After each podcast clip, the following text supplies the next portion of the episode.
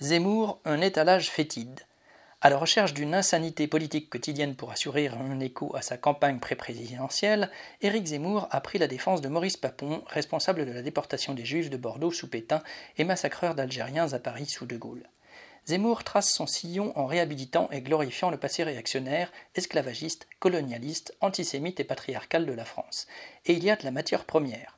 Reprenant le terrain longuement labouré par Jean-Marie Le Pen, abandonné par sa fille en quête de dédiabolisation, Zemmour y a trouvé un public pour applaudir sa vision fantasmée de la grandeur perdue de la France, mais aussi ses délires xénophobes et sa haine des musulmans. Sous prétexte de promouvoir son livre, il remplit ses salles de meeting tandis que, selon les sondages qui affolent les autres candidats, avant même qu'il ne se déclare, il pourrait obtenir 16 à 17 des voix et devancer Marine Le Pen.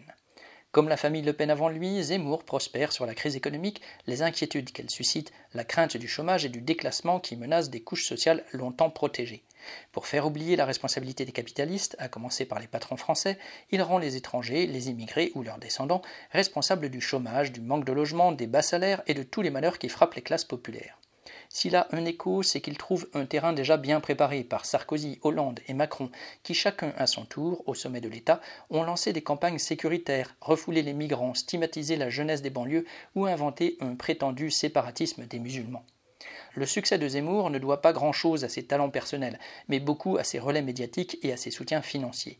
Le milliardaire Vincent Bolloré, propriétaire de CNews, de Canal+, de journaux et de maisons d'édition, lui a offert une émission quotidienne alors même qu'il a été plusieurs fois condamné pour ses propos racistes. Zemmour est aussi soutenu par le riche financier Charles Gave, lui-même identitaire. Il s'est entouré d'un préfet en retraite, de jeunes banquiers, d'une énarque arriviste pour organiser sa campagne. Tout ce monde espère visiblement refaire l'opération qui a porté Macron au pouvoir en 2017, cette fois-ci à l'extrême droite, et en s'adressant à une fraction de la bourgeoisie française, à une frange réactionnaire et nostalgique du temps béni des colonies, qui rêverait de propulser un Zemmour à l'Élysée.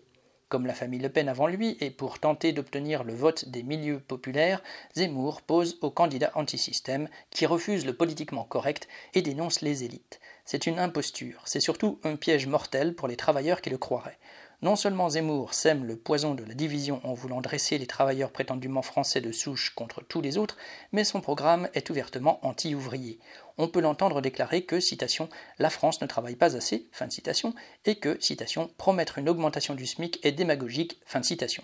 Ce triste cire annonce la couleur, les coups contre les travailleurs. Xavier Lachaud.